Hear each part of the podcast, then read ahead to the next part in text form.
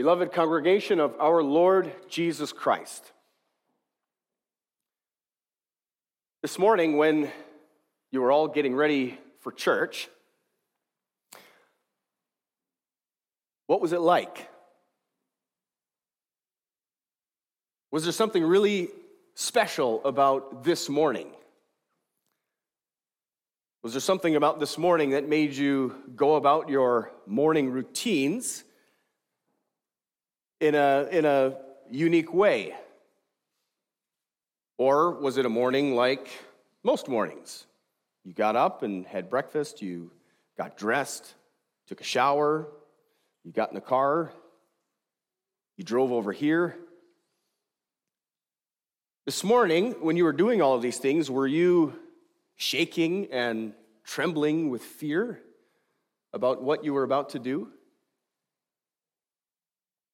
Were you overcome with excitement hardly able to contain yourself because you were going to church? Well,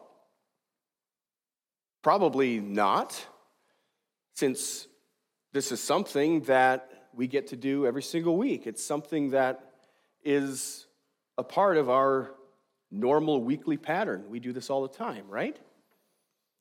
Well, this morning we get to have a reminder of just how special it is that we get to have a relationship with God where we can do this every week. We get to have an intimate relationship with Him as the congregation. We get to be reminded how wonderful it is that God, God Himself, visits His people in a special way when we are gathered for worship. Especially on Sundays when we celebrate the Lord's Supper, we're given an even more vivid reminder of the fellowship that we have with God. We get to sit, we get to eat and drink in the presence of the Lord God Almighty. We get to have a meal with Him. But that fellowship that we enjoy there is, in essence, exactly the same as what we have this morning and on every other Sunday, and also in the rest of our lives as we go along with God who lives in our hearts. And that is a fantastic thing, isn't it? We live with God. We're here with God Himself. But because this is such a normal thing for us, we forget how utterly splendid it really is.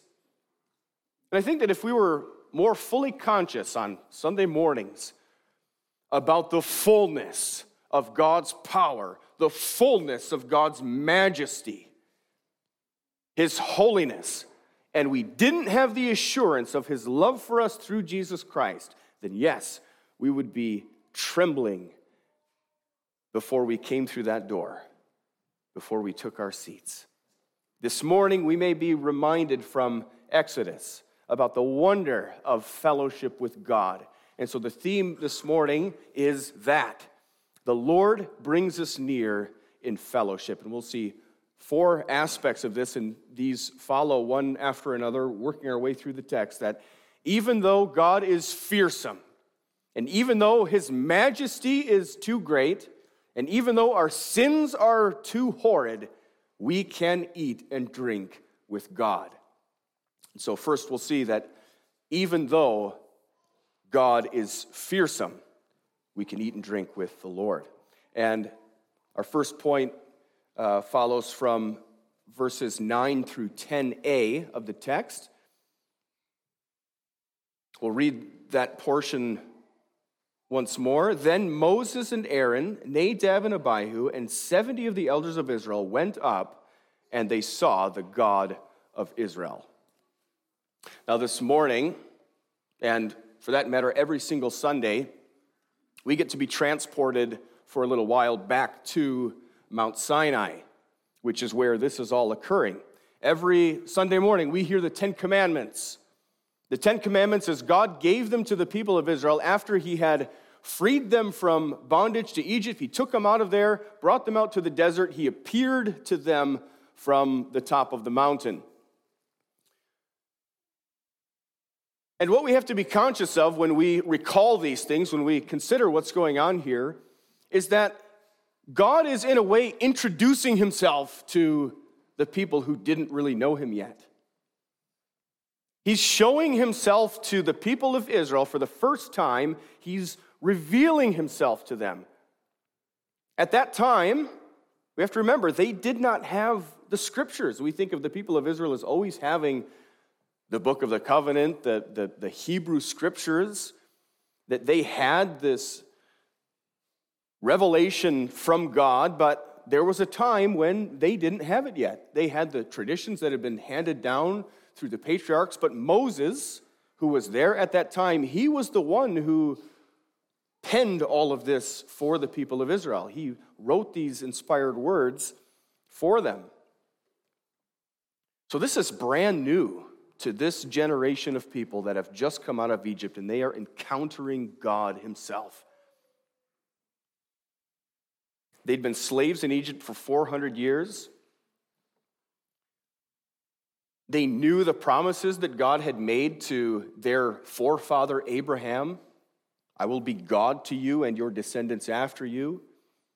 They even had that promise that they will go down to Egypt and they will be there for many generations, and then I will bring them out of there. So all of these things are coming true, but while they were slaves, they hadn't had this religious life where they were able to walk with God and, and live with God like they were about to start doing. This was the beginning of all of that. And God was introducing himself to them. I am your God. I'm the one who brought you out of Egypt. I'm the God who just did all these things that you saw. I did this in order to bring you to myself, to make you mine so that I can be your God and you can be my, my very special and beloved people. And this is where he gives his law. He says, Since we're going to have this relationship, we're going to live together, you're going to live with me, pure and holy God. Well, I'm going to give you the terms of this relationship. These are the, the terms of the covenant that I'm establishing with you. And he gives them his law, he gives them the way that they're supposed to live with Him. So, yes, we, we briefly get reminded of that every week that from Sinai, God gave His law, but we often forget how terrifying that was. The encounter with God for the people of Israel was a terrifying thing. They didn't know him yet, and so everything that they saw and heard there, it, it gripped them with, with fear. God comes down onto the mountain, it says, in the sight of all the people. There was thunder, there was lightning, a thick, dark, dense cloud covered the mountain. This supernatural event was happening. There was this ear splitting trumpet blast. The people are absolutely quaking with fear. So he gives his law to them, and this is what we read about their reaction afterward. This is Exodus chapter 20, verses 18 and 19. We read there, when all the people saw the thunder and the flashes of lightning and the sound of the trumpet and the mountain smoking, the people were afraid and trembled, and they stood afar off, or, or they, they recoiled, they reeled backward because they were so afraid of all of this. They said to Moses, You speak to us, and we will listen, but do not let God speak with us, lest we die. They were so afraid. The sights and the sounds of, of the presence of God, this was all too much for them. Their constitution was melting with terror because of God. This is God Himself. Think about that. God had already assured them of His good intentions for them. God already told them that, that he was bringing them to himself and he was going to treat them well. This is what he told them just before he gave the law. This is Exodus 19, verses 3 through 6. So he tells them, he's assuring them, the Lord called to him out of the mountain, saying, Thus you shall say to the house of Jacob and tell the people of Israel, so comfort them with these words You yourselves have seen what I did to the Egyptians how I bore you on eagle's wings and brought you to myself. Now, therefore, if you will indeed obey my voice and keep my covenant, you will be my treasured possession among all peoples, for all the earth is mine. And you shall be to me a kingdom of priests and a holy nation. These are the words that you shall speak to the people of Israel. He's assuring them, I'm going to take care of you. I have good intentions for you.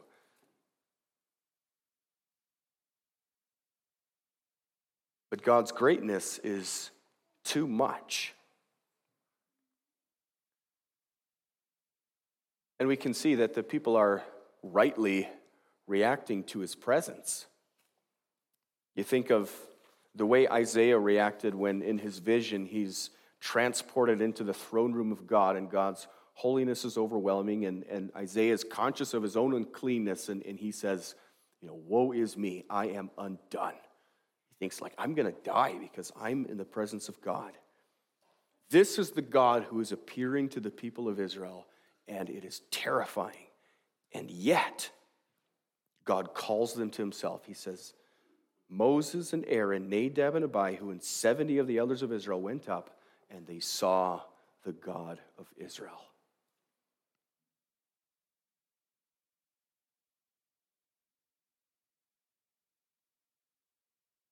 The fear that they would have had going up to them, or going up to to be with God, to approach Him.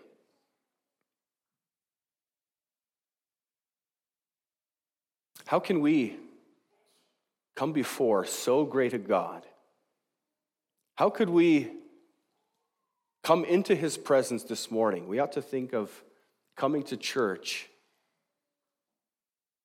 like ascending Mount Sinai into the presence of the thunder and the lightning and the cloud and the smoke and the fire. Going up Sinai like Moses and Aaron and his sons and the elders of Israel, we're doing something this morning that is almost too marvelous for this world. And the next part of our text illustrates for us just how dazzling the presence of God really is. And that's our second point. And this is from verse 10b. God's majesty is too great. So Moses and Aaron, Nadab and Abihu, and 70 of the elders of Israel went up. They saw the God of Israel. And now we focus on this part of our text. There was under his feet, as it were, a pavement of sapphire stone, like the very heaven for clearness.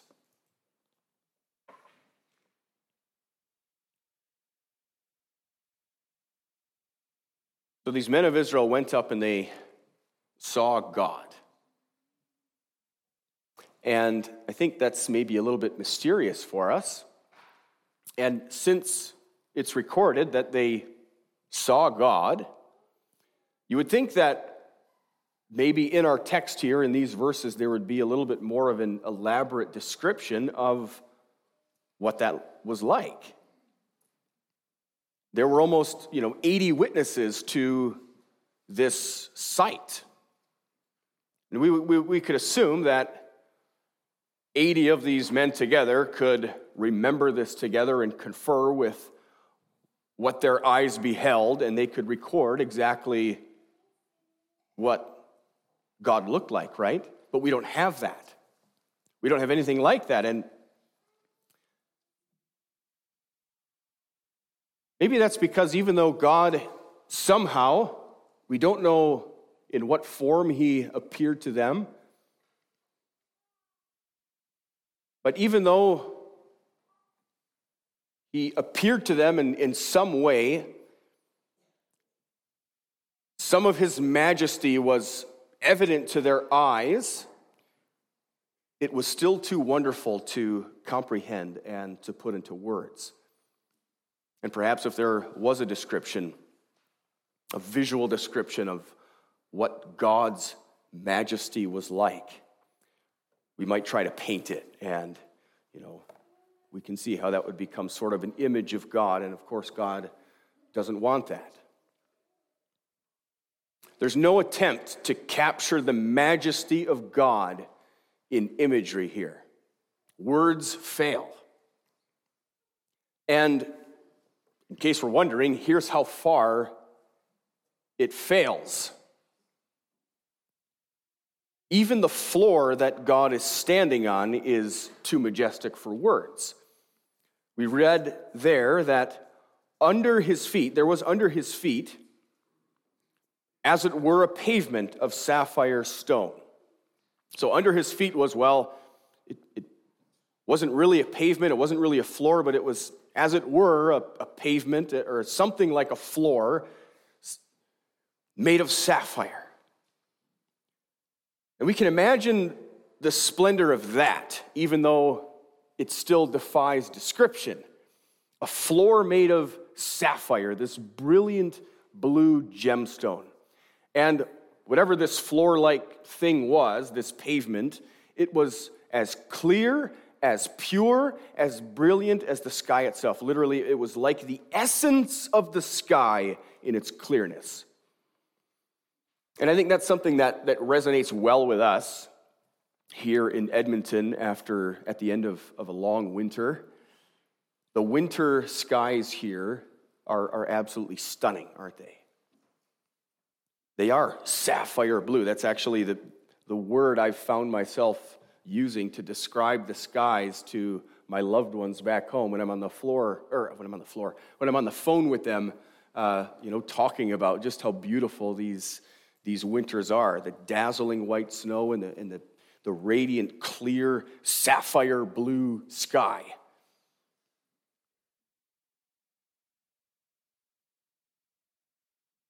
You almost have to avert your eyes because of the brightness and the beauty here. But what these men saw when they went up to the mountain was immeasurably greater than that. The floor Never mind what God Himself, what His glory and majesty was like. But even the floor that He was standing on was too dazzling for words. How much more the glory of God Himself? The scriptures are full of hints of the radiance of God. You think of when Paul says that it's in 1 Corinthians or in 2 Corinthians 13 when he's talking about the um, being caught up to the third heaven in a vision, maybe, or in the body, maybe. He doesn't know, but God knows. But he heard inexpressible things, things that he can't repeat. This is the splendor of the most holy place, the presence of God. This God is so glorious. The splendor of his presence is something that no eye has ever seen, no ear has heard, no, no imagination can begin to imagine such glory. We think of John at, at the very beginning of the book of Revelation. He sees someone whom he can't really describe.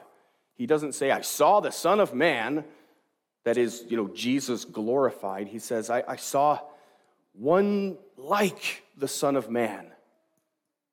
Indescribable, but he was recognizable at the same time.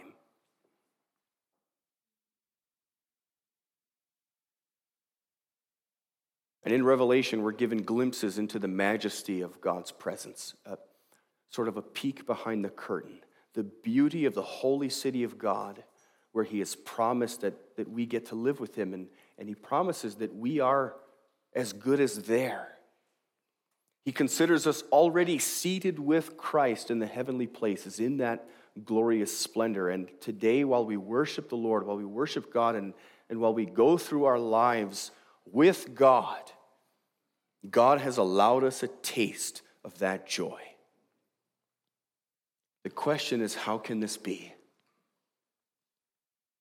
How can we have that? How can we have a taste of that? How can we have a beginning of that eternal joy while we are who we are?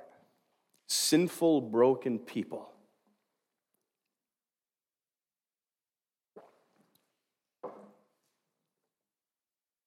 How can we be allowed into such a state when we're so polluted with sin? And this is what we consider in our third point that God welcomes us into fellowship, even though He's so fearsome, even though His majesty is so great, and even though our sins are too horrid. And this is reflected in uh, verse 11a of our text. We'll read that. Moses and Aaron, Nadab and Abihu, they go up, they see the splendor of God, and he did not lay his hand on the chief men of the people of Israel. These last couple of verses have helped us to, to sort of get a sense of the majesty and holiness of God. He is so far beyond us. And it's not just because of his, the, his brilliance, the, the splendor of his majesty, that we feel that, that we have to shrink back from him. That's one of the reasons, right? And we think of, of how bright and hot something like the sun is. The sun is 93 million miles away and, and it can be intense. You can't, you can't even look at it. It's, it's that far away, and we can't even look at it without doing damage to our eyes. And if you're in a, in a very hot region and you stand in full view of the sun, exposed for even just an hour, you can be severely uh, wounded by this. We recoil from the, the power and the brilliance of the sun. But that sun is, is, is nothing compared to the power and the majesty of God. God can, you know, hold the sun. The sun is, is a speck in his fingertips, right? But how much more powerful and sickening to the pit of our stomachs is it when we consider God's purity, his holiness, and his complete hatred of sin? And we know ourselves, right? Sin is absolutely abhorrent to God. He does not tolerate it one bit. He cannot because he is God. You think of, think of the worst smell you have ever smelled. And I'm not going to help you with the description of that. I'll let your imagination do that. The worst kind of smell that actually, you know, makes you sick. That is a fraction, just a fraction of the distaste that God has for sin. Sin is a horrid stench in God's nostrils, and because of his holiness, he has to blast it from his presence. No exceptions at all. Sin must be destroyed. It's like gasoline fumes approaching a fire. The fire just breaks out and consumes it. It's in its nature to do so. That's God's holiness when sin approaches. God breaks out against it. And here we have, you know, 80 or so sinful, stinking men, the stench of sin in their souls, daring to approach God and look at Him, daring to approach God and be with Him. Why? How? How could they know that God's fiery majesty wasn't going to flare up and destroy them all because of the filth that clings to them. Well, they knew that because God had assured them that they were washed clean in his eyes. Before God appeared on the mountain, he said that the people were to consecrate themselves, wash their clothes, be clean, because I'm going to appear to them, he says. Have the people consecrate themselves, wash themselves. And then just before these men went up, they were taught how they were made clean. This was part of our reading this morning 24, verses 6 through 8. Moses took half of the blood, so this is after the sacrifices were made. Moses took half of the blood and put it in basins, and half of the blood he threw against the altar. Then he took the book of the covenant and read it in the hearing of the people, and he said, all that the Lord has, or, and, and they said, All that the Lord has spoken, we will do, and we will be obedient. And Moses took the blood, so this is the other half of the blood, and threw it on the people and said, Behold, the blood of the covenant that the Lord has made with you in accordance with all these words. And then he went up. Half of the blood on the altar, half of the blood on the people. This is making absolutely clear that the blood of that sacrifice is for them. They are made clean by the blood of another. Another one has died so that they can be acceptable to God, so that He wouldn't break out against them, so that He wouldn't raise His hand against them. This is the wonder of the gospel of Jesus Christ. God has graciously taught us the truth of our human condition. He has let us know the truth about ourselves that we are corrupt, we're sin, we're polluted. That truth about our nature is a gracious word. Yes, it's accusing. Yes, it's condemning.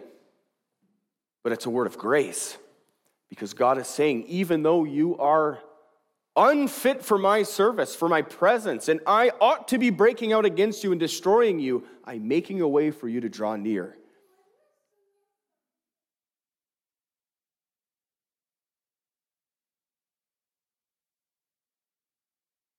God's justice is something that He does not compromise because He is God. We're supposed to die for our sins. We're supposed to be punished forever because of them, but He has made it so that we don't have to do this. Instead, He has received us near to Him in His love and His grace, and that's because He has provided a sacrifice. He gave His own dear Son Jesus Christ to pay all of the penalties that we were supposed to pay. He died for us to satisfy the perfect wrath of God against our sins. The blood of Christ was taken into the most holy place itself. That's what the author to Hebrews shows so clearly for, for us. Even though we were such helpless, poor, despicable sinners, with no right to come before God, Jesus Christ opened the way for us to go in and be with God, and He did this by His own death, by the shedding of His own blood. What love that He would do such a thing to cover our sins. That's what we read in Hebrews 24, or Hebrews 8, 24 to 26. For Christ has entered not into holy places made with hands, which are copies of the true things, but into heaven itself, now to appear in the presence of God on our behalf nor was it to offer himself repeatedly as the high priest enters the holy places every year with blood not his own, for then he would have had to suffer repeatedly since the foundation of the world. But as it is, this is the truth of the matter, he has appeared once for all at the end of the ages to put away sin. To put away sin by the sacrifice of himself. God is holy, God is majestic, God is powerful. We shouldn't be allowed to approach him because of our sins. But the way has been opened. We have been washed, we have been cleansed, we have been renewed by the blood and spirit of Jesus Christ. And now, now we can eat and drink with God. That's our last point here. Verse 11b he did not lay his hand on the chief men of the people of Israel. They beheld God and ate and drank.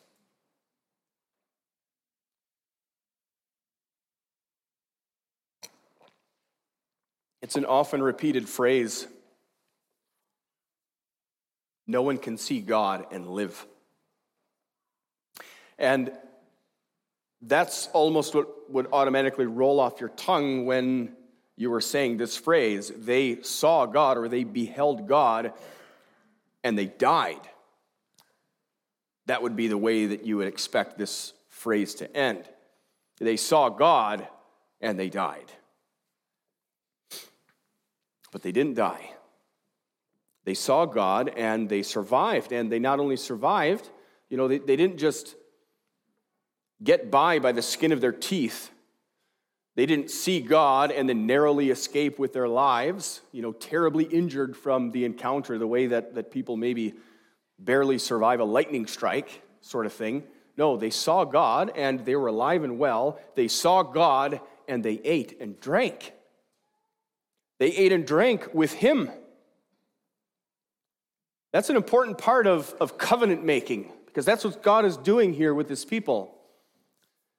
He's saying, I'm establishing my, this relationship. I'm making a covenant with you. I'm making promises to you, and we're going to live together in a certain way. When you make a covenant with someone, then you are in a special relationship with them, and you show this by having a meal together. You eat and drink together to give a full expression to the friendship and the partnership that you are going to enjoy together now. But this This is a completely different category of covenant. This isn't, you know, two uh, creatures of the same state just agreeing to treat each other well. This isn't even, you know, a, a king making, an earthly king making a covenant with, uh, with a lowly subject. Even that is quite wonderful. But no, this is God Himself entering into covenant with wretched, sinful, poor creatures.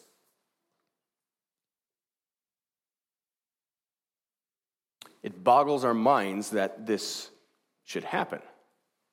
And yet, this is what we are experiencing this morning.